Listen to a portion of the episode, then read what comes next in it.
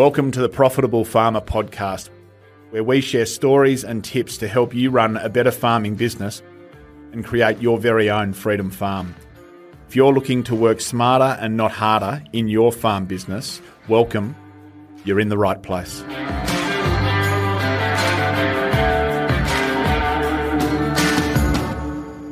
G'day, team. Welcome again to Profitable Farmer. I'm watching a sort of what feels like a summer storm roll over here. So I hope the weather's coming in for you as well. Really excited, as always, about my next interview and introducing Ginny Stevens, the founder of Active Farmer.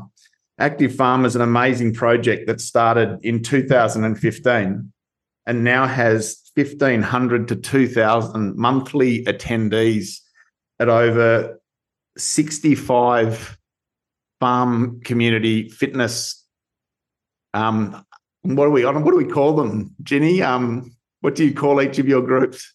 We just call them active farmer communities. Communities across all states of Australia, over 300 classes being run per month by a team of 40 personal trainers and an operating team of five or six.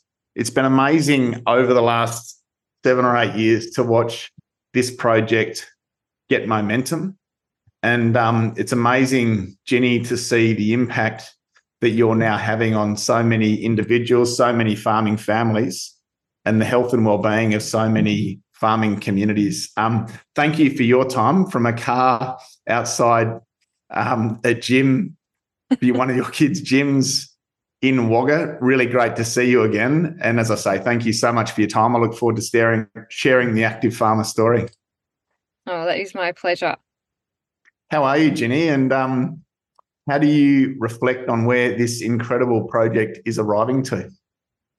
Oh no, I'm very well, thank you, and yeah, thanks for having me on and for um, taking the time to share the active farmers story. Uh, yeah, I often sort of pinch myself really to see how much active farmers has grown.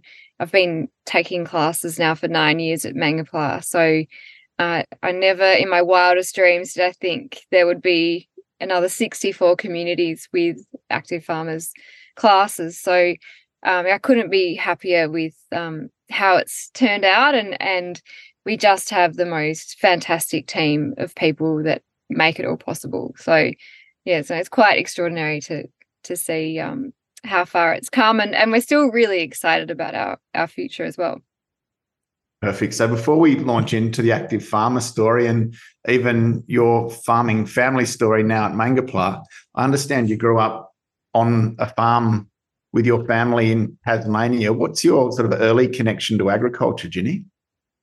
Yeah, so I spent the early part of my childhood um, on a farm in Tassie. So we grew up about half an hour north of Launceston, um, the northern end. We didn't go down the southern end very much. It's too far to go down there. Um, and I just always loved everything about the farm. So from a very early age, loved agriculture. And I also have always loved farming communities, like that sense of connection and belonging to your community. We were really fortunate that we had um, I had two sets of cousins, you know, one just 100 meters away, one about a kilometer away, and another one about 20 minutes away, and, and just a really nice community to grow up in, which was really special. Um, so I've had from a very early age a really strong interest in, in farming and community, and also um, from pretty early age um, health and fitness as well. So I had a, a, a really fortunate childhood in Tassie. And um, no, I don't have two heads, and I never did, for those wondering. And from Tassie to the top end, I understand you spent a bit of time Jillarooing up in the northern end of Australia. How was that for you um, early on in your career? Uh, yes, I did.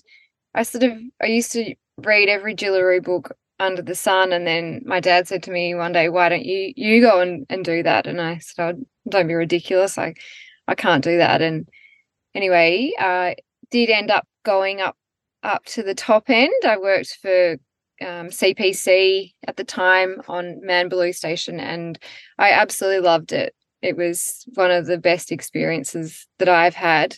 And I just think, you know, you, you really are challenged and you really um, find out that you can do a lot more than than you think. And, you know, I always recommend doing that sort of thing for people thinking about having a gap year. And you know, I got to ride my horse. I had four horses. I got to ride every day, so that was probably the part of it that I enjoyed the most. So, but yeah, it was an amazing experience. And Ginny, I think we first met professionally when you were in finance in Wagga years ago. I think you've spent time both with ANZ and Rabobank. How helpful has your sort of university career and then your time in finance been in supporting what you've achieved with Active Farmer? Oh, massively. So I didn't probably set out thinking I would end up in the in the finance industry. Um, but the the fact that there was agribusiness within the finance industry was really appealing to me. So um, I used to love going out to see clients on their farms and talk about their businesses and talk about you know what their goals are and and meet the whole family. I really enjoyed that part. Um, and then learning about analyzing their businesses. And I think it really gave me a lot of um, structure in the approach to running a business and or an organization that active farmers is um, you know teaching you how to be organized teaching you how to know your numbers teaching you how to plan set goals um, kpis and, and try and reach those goals. So it was certainly a really really valuable experience to to have had um, before starting active farmers i think you know there are lots of things that i that i learned and took from that career um, into into my work with with active farmers yeah and now you run a successful mixed farm at Mangoplah with your husband Andy and your three children. How's how things on farm and and how's that project for you? Yes, well, I'm not sure how successful we'll be this year, having just converted to pretty much 100% composite shape. Um, but you know, it, it all swings in in roundabouts. Um, but for me, you know, to to have the opportunity to work in the family business um, with my husband is you know a bit of a dream come true i suppose and you know from a very early age i always you know thought I'd love to be able to, if I was fortunate enough, um, end up back on, on a farm. So yeah, I absolutely love it. We certainly have our moments, um, you know, in the sheep yards or or whatever. Um, and so often my husband doesn't put me and he together in the yards.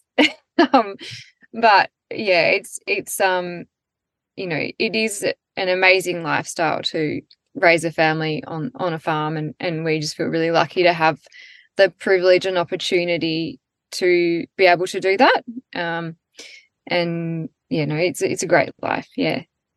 Noticing what you and Andy achieve with three young children um, and this project, it's quite incredible. So congratulations on that, Ginny. Oh, thank you. Certainly so um, have lots of help. yeah. But I think um, what happens in the sheep yard stays in the sheep yards, doesn't it? It does. Yes, that's also what we tell our children. so, how is it that active farmers came to be? Um, would you mind giving us, you know, where did the idea come from? How did it start? What were the first few months like? Um, and then we can sort of move more deeply into the story. Yeah, sure. So, uh, when I, I started working for ANZ and then next to Rabo in Wagga. So I sort of because I started a agribusiness graduate program, I sort of got moved where they where they put me. I actually always thought I'd move back to Tassie. Um, and then anyway, then you meet meet a farmer and you end up where where they are. So I uh, moved out to the farm and I didn't really know the community. And I guess growing up in a small community, um, I'm a big believer that you really need everyone in the community to have some kind of role and you know pitch in to do their bit um you know to just keep keep the community together and and moving forward so I was just sort of wondering how I would do that. Um, and then at the same time, I was also um, quite concerned and still am about the health and well-being of our farming community, the high risk of suicide, and I was just, you know, reflecting, I guess, about like why on earth would that be, given you know, just explain how great the lifestyle is. Um, but you know, there's lots of challenges that farming communities face that are outside of our control, which we can chat about later. So I guess um, the light bulb moment for me was thinking about my experience in team sport over the years. And, you know, when you're in a team sport, you not only keeping fit, um, which is great for your physical health and your mental health, but that sense of belonging and connection to your team, I think, is really powerful. So if you don't turn up to training, or you do but you're not yourself there's someone's going to notice and and ask you know where were you? or you don't see yourself. Is everything okay? because you see each other regularly enough to notice patterns and changes in behavior. Whereas if you don't see your community you don't you don't know truly if there has been a change in behavior um, it's easy to put on a brave face so i think that um, team sport is amazing, both physically and mentally. Um, and so I thought, well, I'd really love to try and replicate or mimic that team sport effect and start something that would be like a team sport, obviously not the competition, just in my community um, as a way that I could contribute and, you know, bring farmers and community members together a couple of times a week, do some exercise, um, catch up with each other and then go home feeling stronger both physically and mentally um, without really realizing it.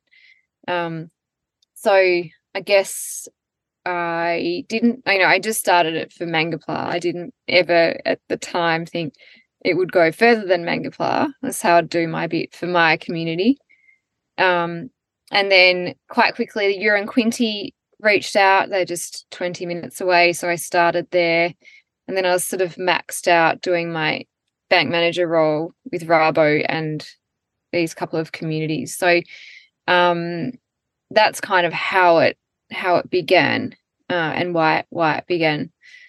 Um, and then it's sort of turned into a, a bit of a beast since then. So I wanted to ask you that if you ever had a vision or predicted at that time that it might be something like it is today. It, it seems to me like that wasn't the case. No, it wasn't the case. I think when uh when Uranquinty started, and then I had the, those two communities going, and then I just was sort of getting lots of interest and comments that I did start to think, you know, oh, in my wildest dreams, or maybe it could be something that could be scaled. Um, and then uh, a friend of mine, um, Beck Milliken, she is the Delta HR manager she um, said, you know, I reckon if you want to expand it, Delta would sponsor it. So I had a bit of a video made. I'd, I'd actually tried a couple of sponsors that had shown interest and that didn't get off the ground. So um, sent this video off and within two weeks, Delta Ag had said, okay, uh, we'll sponsor you. Here's 40 grand. Go and do your thing. And so then I left my job um, and that's two weeks later, I found out I was having twins, which wasn't ideal. but um, but they, you know, testament to Delta said, doesn't matter if you want to keep going, just keep going. Maybe just slow down your growth. Um, and they were incredibly supportive. Um, so then, yeah, from that point onwards, and I was working full time on it. Um, that's when it started to really take off. Um, what did it probably sorry?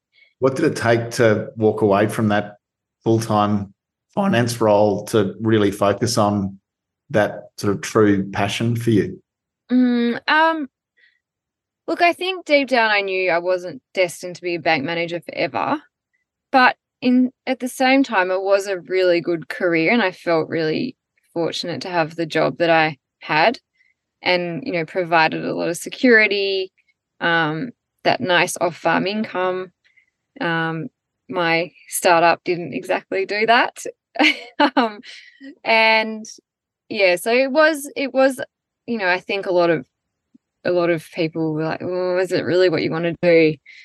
You know, and it was a bit risky. And I sort of look back now and think, what was I thinking? But I guess I was a bit younger then, and and um, was just happy to give it a go. And I just didn't want to, you know, die wondering what what could have happened. So Ginny, yeah, no, no regrets. Is Mangoplah and Uranquinty, are those two communities still going? And what impact have you seen active farmers have on those two communities, given that they've been with the project for eight years? Yes, well, and Uranquinty's not running right now. Um, the trainer had to stop the classes. Um, it, it did start up for a little bit last year, but then that trainer had to stop. So um, currently, no, but Mangoplah is still running. And um, I just absolutely still love it, even nine years later. And look, it's been interesting, the community, you know, we've been through um, parents having kids and then their kids have left home and then they've come back to class or you know so people have come and gone over the years but what i'm really loving at the moment is there are a lot of male farmers in the area who are coming to class and they just have they're just having so much fun and you know there's a lot of banter but just seeing them you know there's a couple you know have had a knee surgery or you know someone had had a stroke and seeing people um, coming and recovering from an injury or something unforeseen that's happened and seeing them catching up regularly with their community um, laughing having fun doing some exercise it just makes me so happy to watch that and I think it's made our community really strong. And, you know, we see each other every week and we wouldn't otherwise. And you also see people in the community that, you know, that you may never see. So it's something that is really, really special. And we do go to um, the Mangoplah pub once a month for dinner after class as well. So that's a bit of a hit too. And I have to say, I still have three people who came on day one, who have barely missed a class, um, Jeanette and Andy Ross and Helen Lee. And to have them have been, you know, coming to every single class for nine years, pretty amazing as well. Yeah, that is amazing, isn't it? Um, yeah. Wonderful. And so then the next few years with twins and a young family and full time in this startup, looking back, how do you reflect on the madness of sort of launching into a startup and turning this into a charity and you know really sort of making it work in those first few years. Yeah uh, well what what made it even worse is that six months into the into my work full time um, it was quickly obvious that there was lots of demand for the program but it's not a commercially viable business model because the communities that we're targeting are small farming communities. We don't have active farmers in Wagga, for example. So we're intentionally targeting communities where there aren't many people there. So you're not going to consistently get really high numbers, um, which means that, you know, you're not always making money. You're probably losing money. And for me, it was never about the money. It was about impact and it was about servicing these small farming communities that don't have anything. And, you know, they deserve to have services brought out to them, even if there's three people that come to class. You know, if that's enough to save someone's life, then it's absolutely worth it. And so sometimes, you know, you might have times where three people turn up, but then other times a year there's 10 people turn up.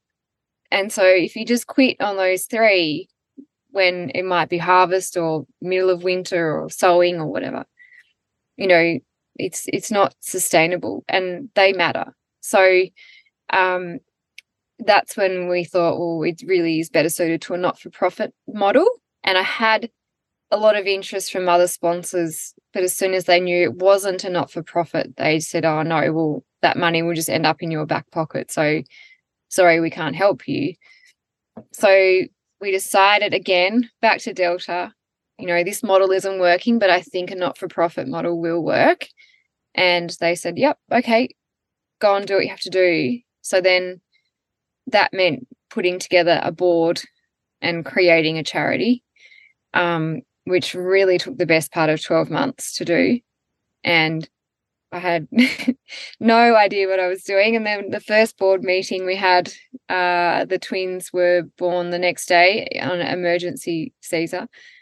So I had my first uh, four weeks of the new board in hospital with these twins. And um, it was, you know, in some ways quite a good distraction from, you know, what, what was happening. Um, and yeah, I, I can't really remember. I just, I think, remember just being so passionate about it. So I was either twins or active farmers. And it just seemed to work. And just people, the whole way along seemed to have just, you know, descend from the heavens at exactly the right time to pitch in and help. And so yeah, it's certainly nowhere near just something that I've done. It's just collectively all these amazing people who've come along and and helped in some way, shape, or form that's made it um, made it happen. So when once we became a not for profit, that's when things really escalated, um, and it certainly is the hundred percent the right decision to make. You've mentioned Delta Ag a few times. Maybe this is the chance just to give them a bit of a plug. Would you mind just describing who they are for our listeners who are perhaps in other states and just explaining their involvement with active farmers? Yeah, so Delta Ag are in just about every state now. Um, they their growth, I mean, you think our growth is big, their growth is massive. I think when we first started, they had 30 sort of ag merchandise stores, you know, where you go in, you can see an agronomist, buy fertilizer, chemical, fuel, all of that sort of thing, you know, services, service providers. Um, and so they they have grown exponentially in that time.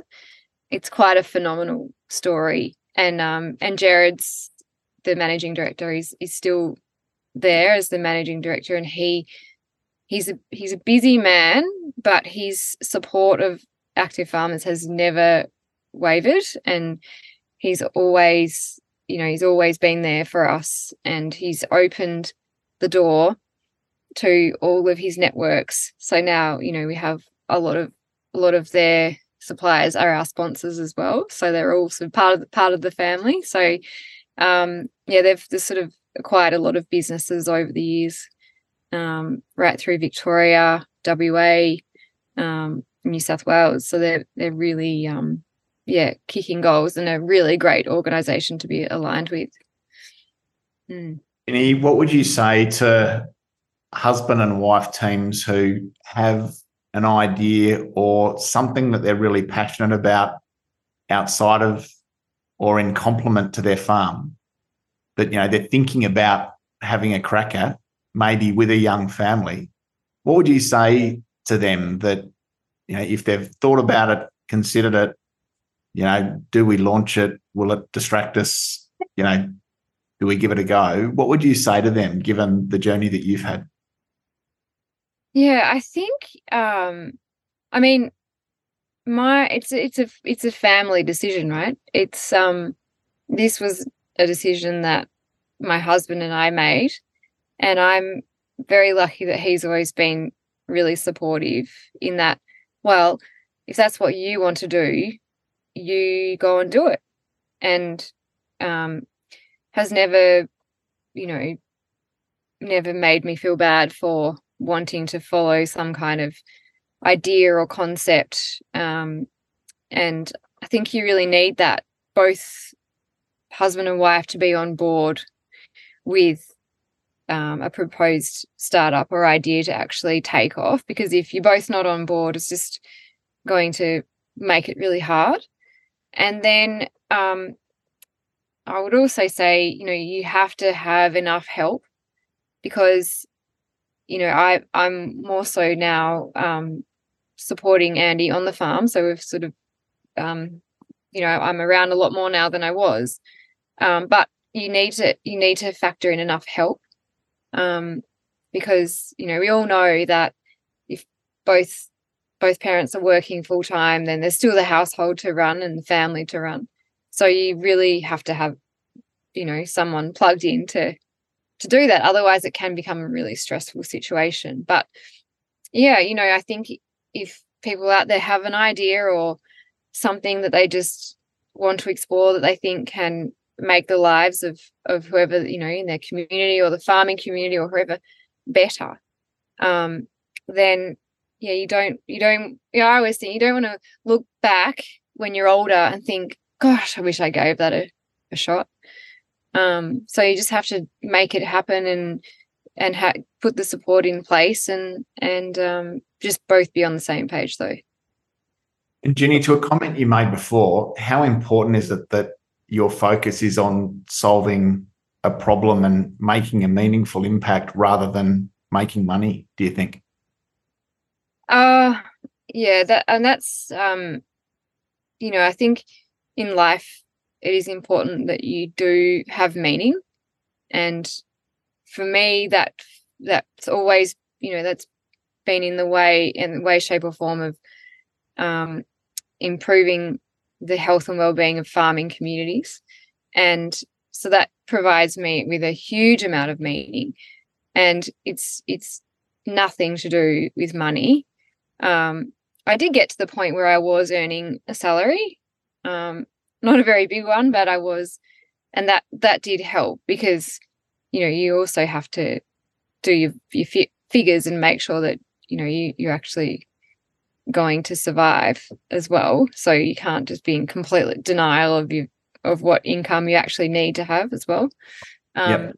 But I think there's a lot of things people can do that are, are outside of their normal work um, that isn't to do with money that can provide a strong sense of meaning and purpose. Yep, absolutely. Yeah. What's the problem that you see out there? You mentioned in the early days and that you're still genuinely concerned about suicide, um, yep. the health of farming families, um, yep. and I guess the fact that services aren't necessarily getting into the smaller communities. Can you just speak more to, I guess, what drove you and what drives you and, and that problem that you see? Yeah, absolutely. So, um, and unfortunately, the National Farmers Federation released a farmer wellbeing report this year. And it was really alarming. You know, 45% of farmers experiencing depression, 64% anxiety, 45% have had thoughts of self harm, 30% have attempted self harm. And that's just not okay. And I guess from a very early age having a really strong passion for farming and farming community members i just think these these people are just the most genuine and down to earth people that you can find those kind of statistics um, are really frightening to me and probably to everyone that has heard them and so there are there's so many things that are outside of our control. You know, it really is a perfect storm because you have, you know, the weather, commodity prices, succession planning, limited access to health services. Um, you have isolation. I mean, I know not all farmers are isolated, a, a lot of farmers are. And the that report I just mentioned had said that a feeling of isolation was one of the big drivers behind poor mental health. And then, you know, you have our really stoic nature. Um, some farmers, not all farmers, are not as active as they used to be. A lot of them have a bad back. Um, and there's just such a barrier often to getting um, mental health help. If you live a long way from a doctor, uh, you don't like to use telehealth. You know, there's there's so many things that we cannot control and so the way I look at it is okay, there's nothing you can do about a lot of those things. Um, what can you control? and what you can control is your approach to health and well-being and how your community can band together. So we know there's heaps of research out there that indicates that regular exercise and having a sense of belonging and connection eh, to your community or team or whatever it is have amazing benefits for mental health. And so so active farmers comes in at that proactive level um, where where you know we're boots on the ground, grassroots every week out there providing a service that is proactive to try and help people before they get to that point of considering self harm. Um, you know, it's just our our way of being able to do something about it um, before it's too late. I know it might not be a solution or enough to prevent a lot of cases, but you know, we know that it has saved some lives, and um, that makes it really worth it. Ginny, I've got no doubt that you've saved many lives and had a real impact on the mental health of so many across Australia. Um, just on those two points you mentioned, so many farmers would say that they're active during the day, and either why then should I do fitness in addition, or I don't have time to. Yeah. Can I get your comment on that? Why is fitness, whether it's in a group or whether it's sort of on your own going for a jog or a bike ride or a brisk walk on the back hill, why is that important in addition to our day job? Yeah. So a lot of farmers, 100%, are very active.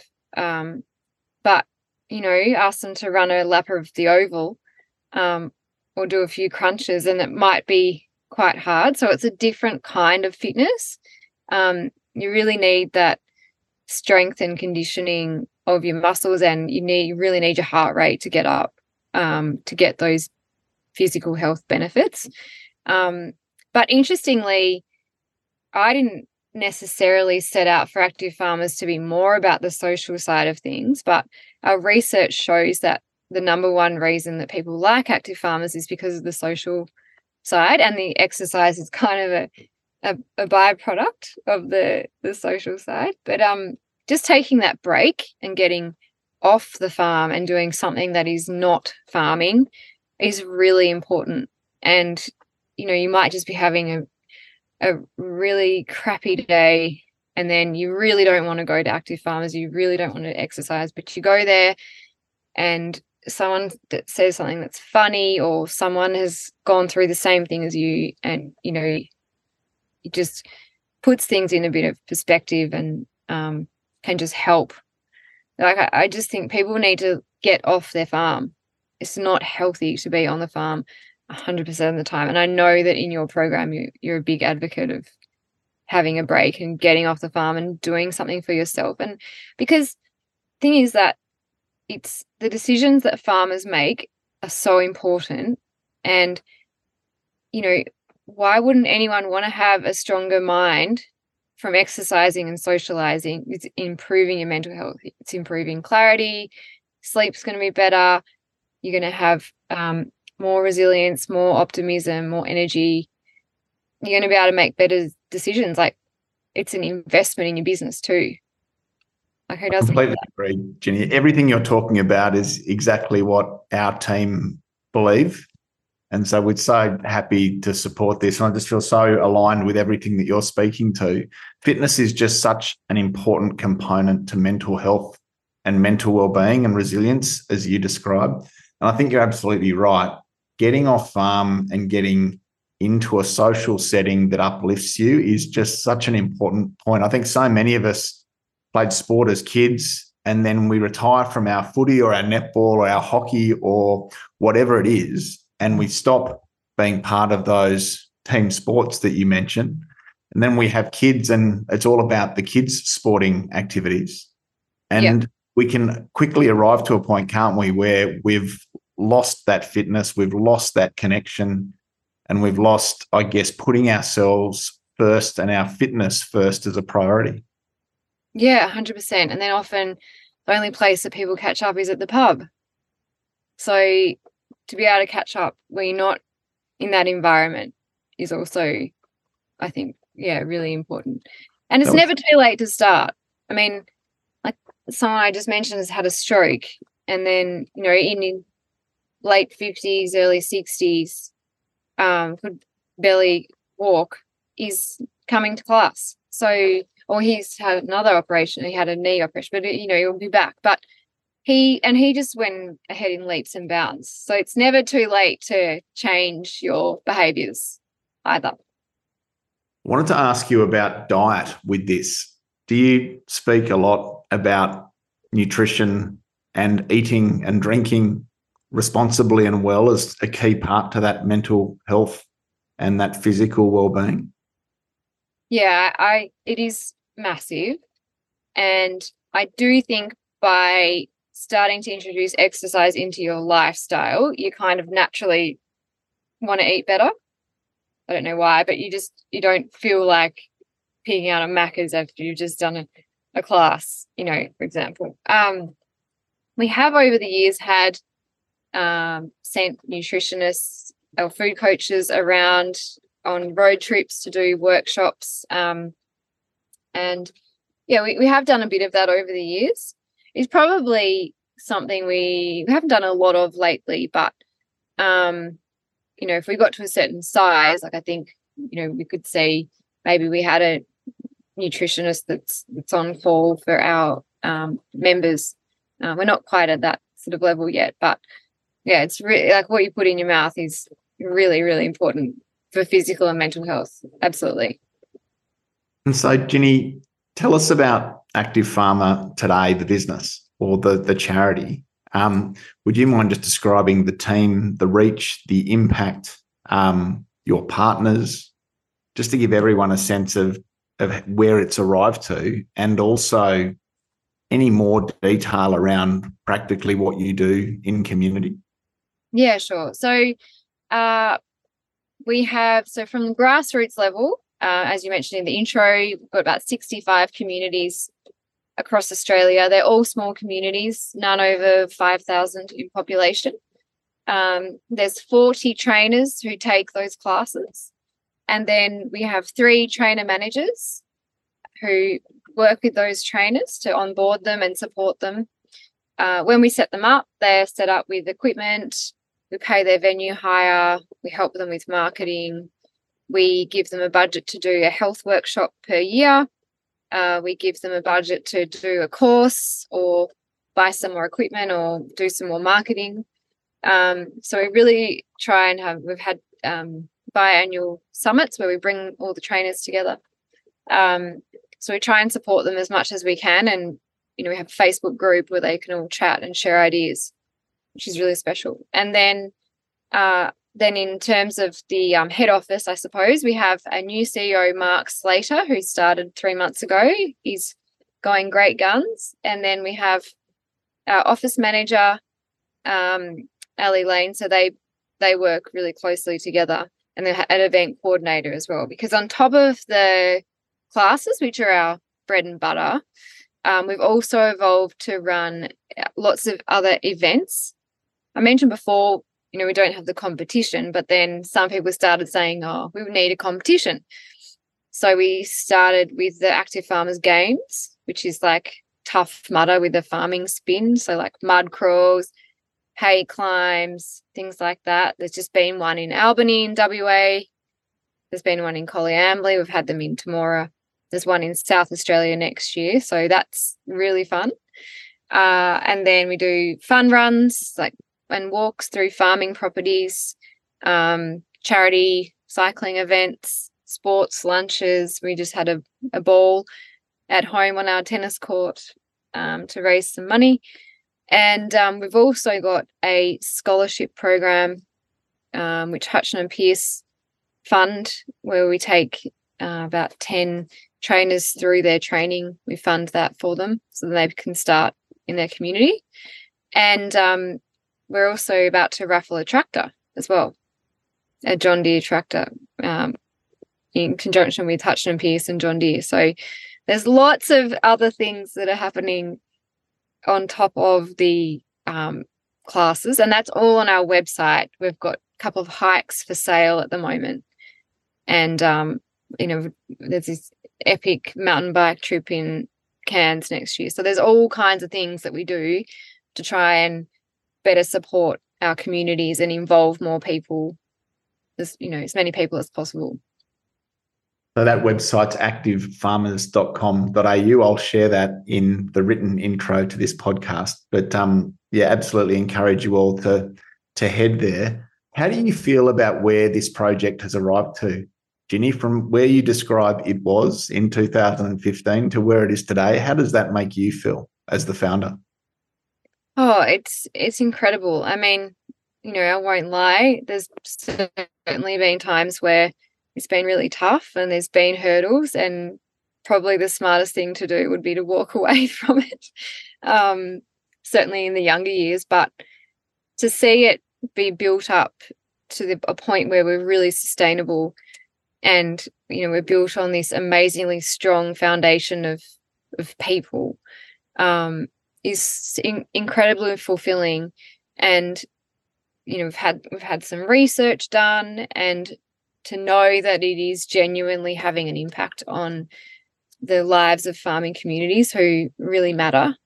Um, you know after all we feed and clothe everyone. Um, yeah is, is just incredible. And uh, I absolutely love it, and I'm really also so excited to see um, where it's going to go because we've got big, big plans. Um, so we're not planning on slowing down our growth anytime soon, which is awesome. Do you mind speaking to where you see this project now heading to, perhaps over the next five or six or 10 years?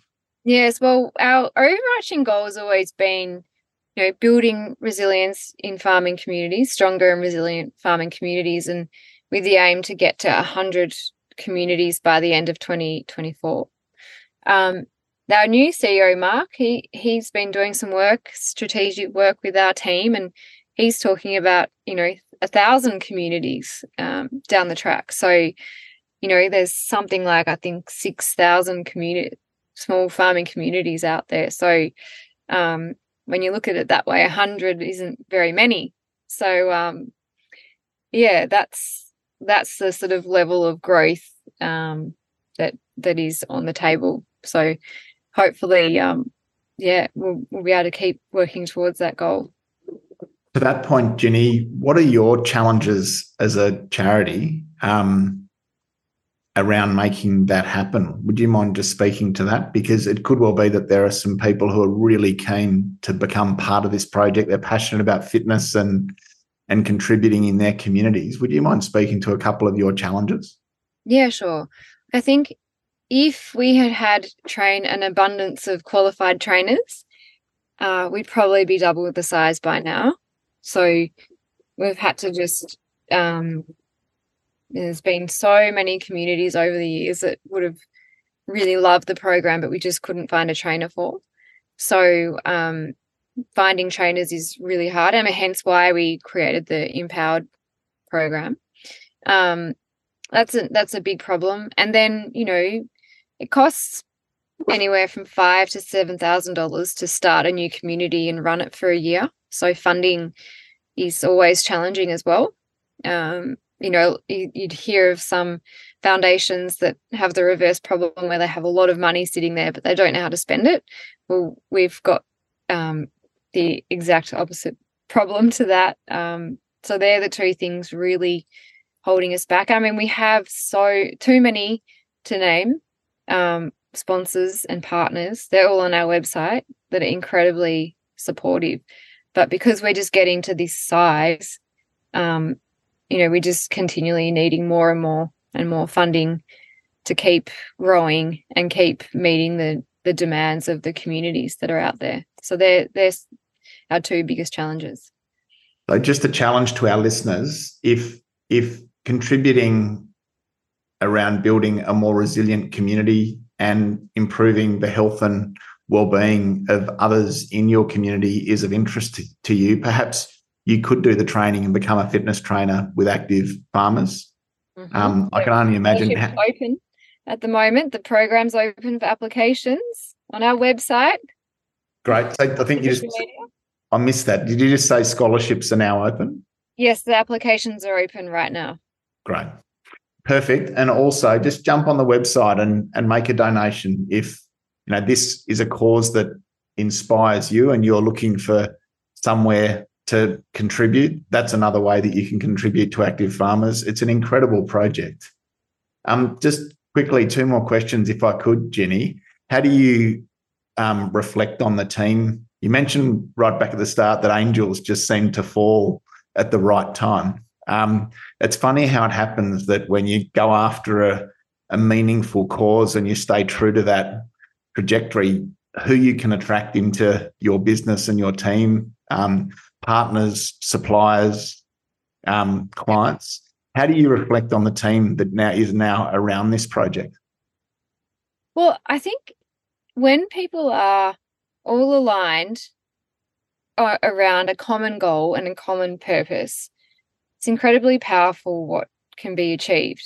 And so we've always been really clear around our vision and of building stronger and more resilient com- farming communities, why we exist, you know, what we're trying to achieve, what our goals are. Um, and so that just seems to draw people out of the woodwork who also thinking along those lines. Um, and and then, you know, you all everyone just pitches in, everyone goes above and beyond because everyone, I guess, is, you know, really aligned, number one, but also um, you know, you get this amazing sense of fulfillment and meaning, which is really important for being, you know, for your happiness. And so, yeah, seeing these people, it's um, yeah, I, I sometimes just can't quite believe it how many there are that are that are pitching in, and it's yeah, it's amazing. Well done, Ginny. So you've transitioned quite recently, I think, from being the CEO to this project to now being a director and on the board and you've assembled a really strong board around this project and yep. made that transition. What are two or three leadership lessons that you've learned or or business lessons that you've learned over the journey, but also with that transition from CEO to, to being a director and, and getting out of Mark's way and let, letting him and Ali and your team run the business for you? Yeah, so I when we had our third child, um, it was in COVID and and um, had some time off and came back. It was still COVID time, so I was able to work from home and and that was all fine. And then when things started opening up, um, there was just a lot of need for travel and time away from our family, and that was just getting too hard with you know kids and the farm and um and so probably took me six months to actually say it out loud that I don't know that it's the right thing for me to to stay in the role of CEO. Um, and then it probably took another six months to actually say to the team, I don't think it's the right thing for our future for me to stay in this role because um, I, I mean, it's my dream job. I, I absolutely love everything about it.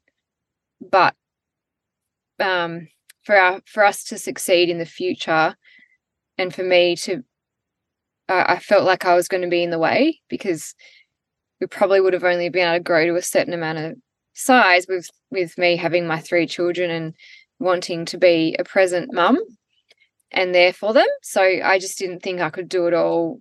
I mean, I could have stayed in the job, but for our future and you know greater good i did think putting someone in there that could travel all around the country and really throw themselves into the job um, was going to be the best thing for everyone and i was terrified of telling people i felt like everyone would you know you know we've just all come and joined joined the family and now you're just going to leave us and um, but people were incredibly supportive of my decision. And that was a huge lesson, I think, that, you know, if you're really open and honest and, um, you know, people understand. So that that was yeah quite incredible, and I'm still really close with all the team, and I still probably creepily keep an eye on what's happening. But um, yeah, it's not. Sometimes it hasn't been easy, sort of stepping back and letting go. Um, but I'm certainly getting better at it, and um, really trying to embrace, you know, any changes the team want to make, um, and just really supporting them to move the organization forward. So, yeah, it wasn't easy, but um, I think it's been the right thing to do.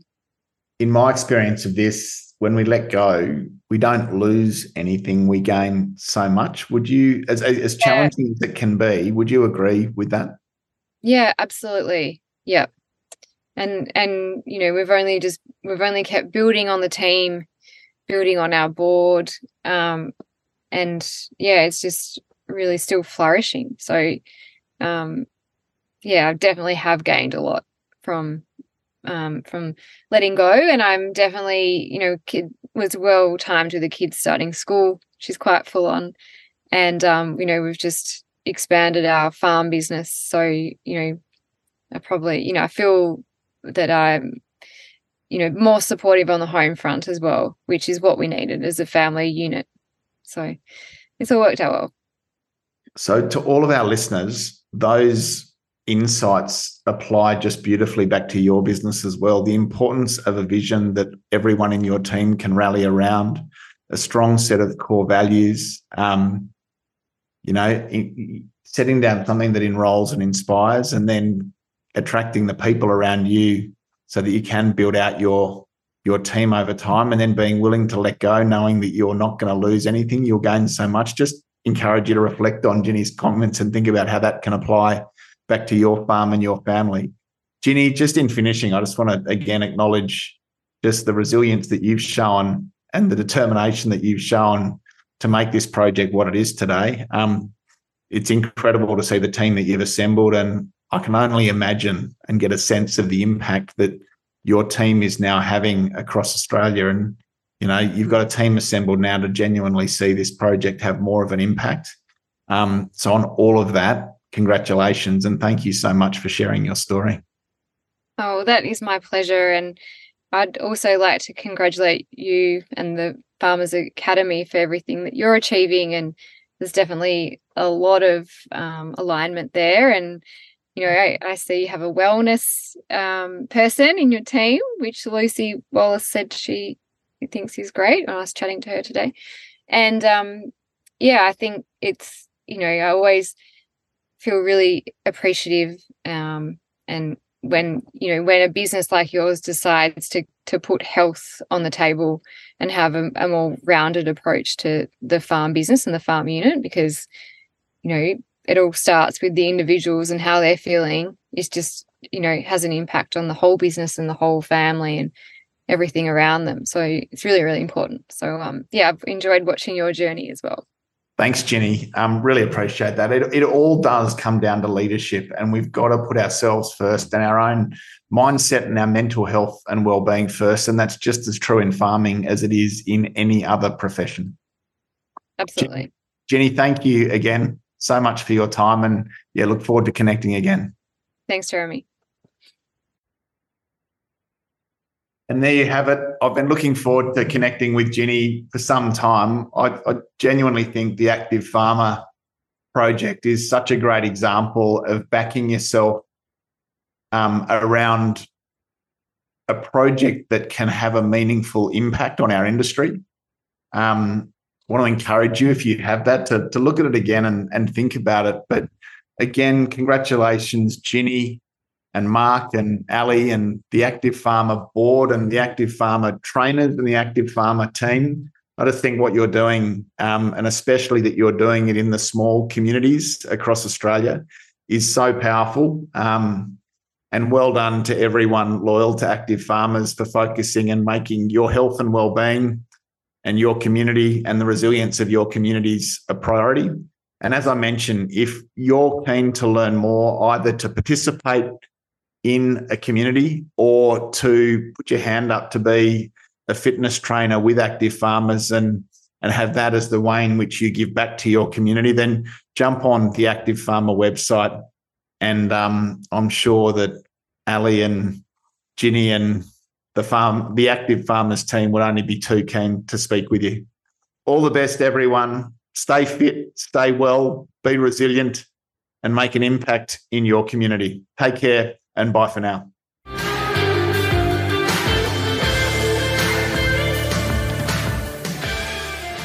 Thanks for listening to another episode of the Profitable Farmer podcast by Farm Owners Academy. If you're new to this show, be sure to follow us. If you've been a long time listener, let your friends know about us or come continue the conversation in the Profitable Farmer Facebook group. All the best as you grow your business and create your freedom farm. Until next time, keep being incredible.